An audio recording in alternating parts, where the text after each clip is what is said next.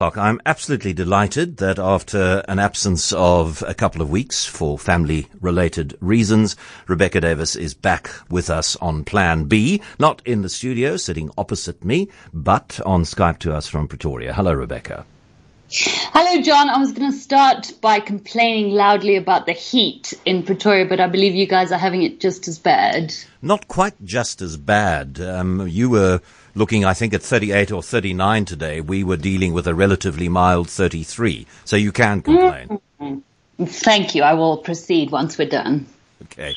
Uh, one of the one of the things that um, was sort of a side benefit of being in Pretoria is that you were able to to cover the Zondo Commission of Inquiry while Gibson and Njenje and Mo Shaik were testifying earlier this week. And you picked up on something that I don't think too many other people have picked up on, which I thought very interesting. Well, John, I think the wider picture here is that state capture has kind of skewed our national moral compass a bit to the extent that, you know, we listened to the Zondo Commission this week and we hear two former spy bosses, Mo and, and Gibson Njenje, say, look, we tried. We tried to start an intelligence um, investigation into the Guptas in 2011. We were shut down by the former state security minister and by President Zuma, and then we were shuffled out of our jobs. And the, the takeaway is, you know, those are the good guys, right? Those are the ones who tried to do something, even if it came to nothing. I've been thinking a lot about their testimony, and there's so much about it that seems to me to be so unsatisfactory. Mo Shaik said, for instance, that the two things that made them realize that they had to investigate the Guptas were that the CIA came to them and said, we're sniffing around the Guptas because we fear they are mining uranium on the behalf of the Iranians. This was in 20, 2009. And the second thing he claimed was that they opened up a copy of the Sunday newspaper and they read a report about Fikile Mbalula telling ANC NEC members that he had been offered the job as sports minister by the Guptas before he was actually appointed to the post. Now, how does this square with the fact that they only start or tried to start an official investigation into the Guptas in 2011, ostensibly prompted mainly by that newspaper article? And my main question, John, is that I think many of us would believe that the CIA has better intelligence capabilities than South African intelligence agencies. So it doesn't surprise me that the CIA was sniffing around uranium mining and, and South Africa wasn't. But are we truly to believe that local journalists have better intelligence gathering capacities, surveillance, etc., than the state security agency, to the extent that local journalists would know that the Guptas are offering cabinet positions like sweeties, and our top, top intelligence experts do not. Uh, yes, it, it, it's about it's about not wanting to know. Roelf Meyer was uh, gracious enough to concede that people in the National Party cabinet towards the end of the 80s and into the early 90s didn't know about the work that was being done by the CCB and organizations and, and paramilitary units like that because they didn't want to know. Because I mean, it's one of the things that I, I said to F.W. de Klerk when I interviewed him 20 odd years ago about his autobiography. I knew I knew that mm. the CCB was doing this stuff because I read it in Vrye Weekblad and the the Daily Mail and the Weekly Mail. How come you didn't know? No, we didn't know. And it's the same kind of thing, isn't it? I don't think it is the same kind of thing, though. I think that is plausible in certain in certain environments because we've also heard other testimony that the Gupta's influence on the Zumas was all the talk, open discussion topic in political circles. That it was you know, it was on the radar of people like the Reverend Frank Chikane, who said that he found it really sinister the way the Guptas targeted him, sought him out ages ago, you know, in the 90s already when they first arrived. They seemed to know who to target. And his comment, independently to the Zondo Commission, was if our intelligence services didn't know about this, then we have no intelligence services. I find that impossible to square with the, you know, the presentation of someone like Mo Shaik, who's clearly highly intelligent, erudite man, who tells us he has this wealth of experience in intelligence, savvy. He drafted the constitution on intelligence, and yet we're supposed to believe he found out about the Guptas hiring and firing from the Sunday Times. And so, my point. So, so, Rebecca, do we not believe him when he testifies to that under oath at the Zondo Commission, or do we sort of try and understand why?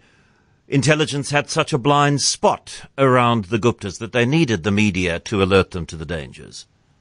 I think the picture I'm getting, John, if we look at these two things, the CIA comes to him and say, we're looking at the Guptas, and then the Sunday Times reports on the Guptas.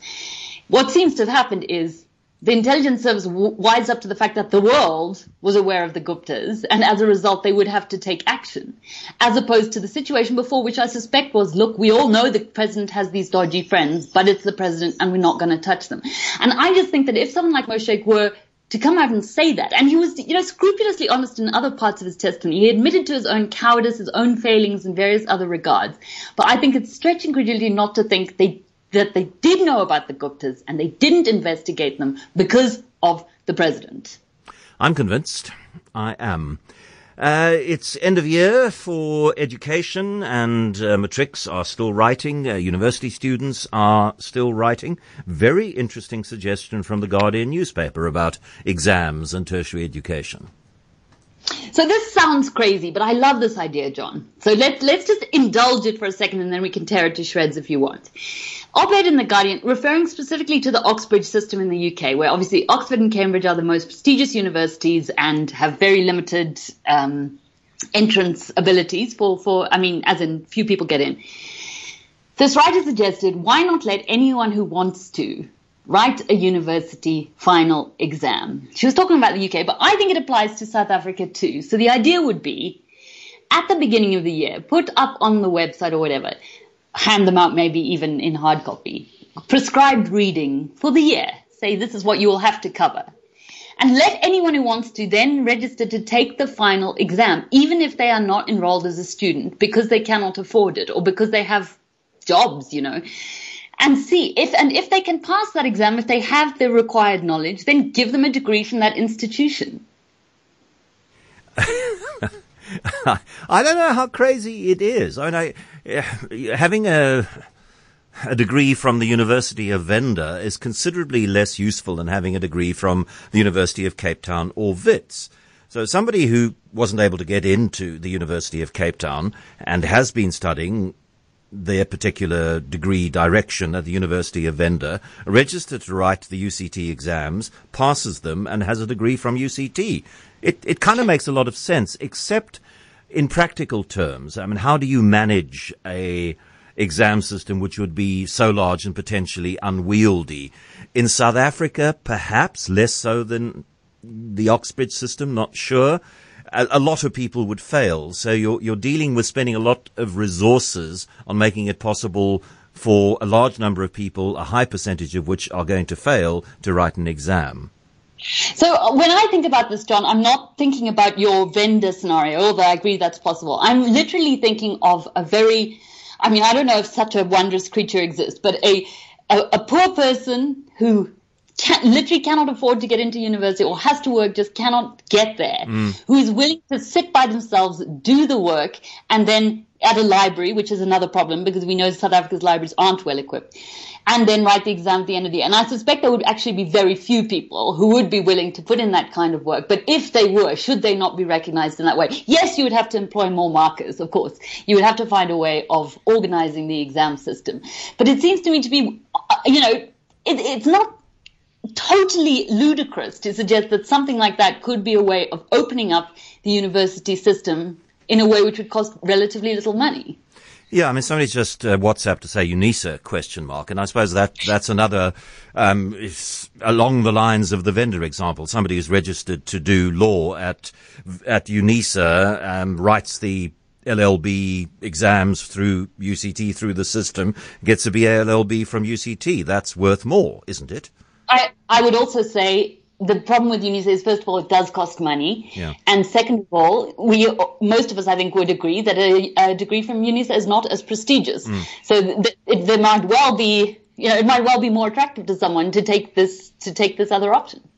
It's not entirely ludicrous. It's a long way short of entirely ludicrous. I think it's a very interesting idea, and I'm certainly uh, Nicola, let's uh, schedule a call to the um, universities, the umbrella body for universities, and just ask them if it's something that they've ever considered or, or would consider. And I can always rely on you, Rebecca, to find a strange story somewhere in the world. There is an epidemic taking place in the US, and that is of parents who are very worried about their short sons. So this applies particularly to male children.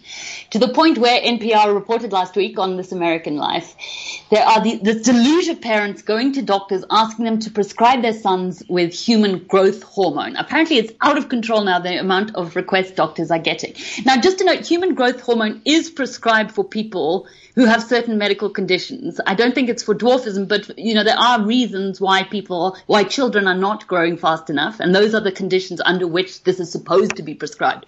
But we're not talking about that, John. We're just talking about parents who are so worried that their sons will be short and will be disadvantaged that they are looking for any medical way out. So your first question may be, how short are we talking? Yeah, I mean, uh, that's obviously. I mean, they, are they happy with five foot five or anything below five foot eight? They want to uh, do a drug injection. So apparently, if to, in order to be prescribed this drug, you have to qualify for something called idiopathic short stature. I've researched this and it says that you have to be shorter than two standard deviations below the mean, which obviously means nothing to us, John, but it's, it's, it's sort of the shortest 5% of adults. The journalist who reported the story for NPR is a man who is five foot two and he said he would fit in to idiopathic short stature and would have qualified for human growth hormone. My question, John, is, and honestly, perhaps it is my height privilege, my female privilege that has blinded me to this. But is life as a short adult man really so unbearable that parents would want to spare their children that prospect? I'm asking in all seriousness. I'd love to hear from your listeners. Are you a short man who has felt consistently disadvantaged professionally, romantically in your life?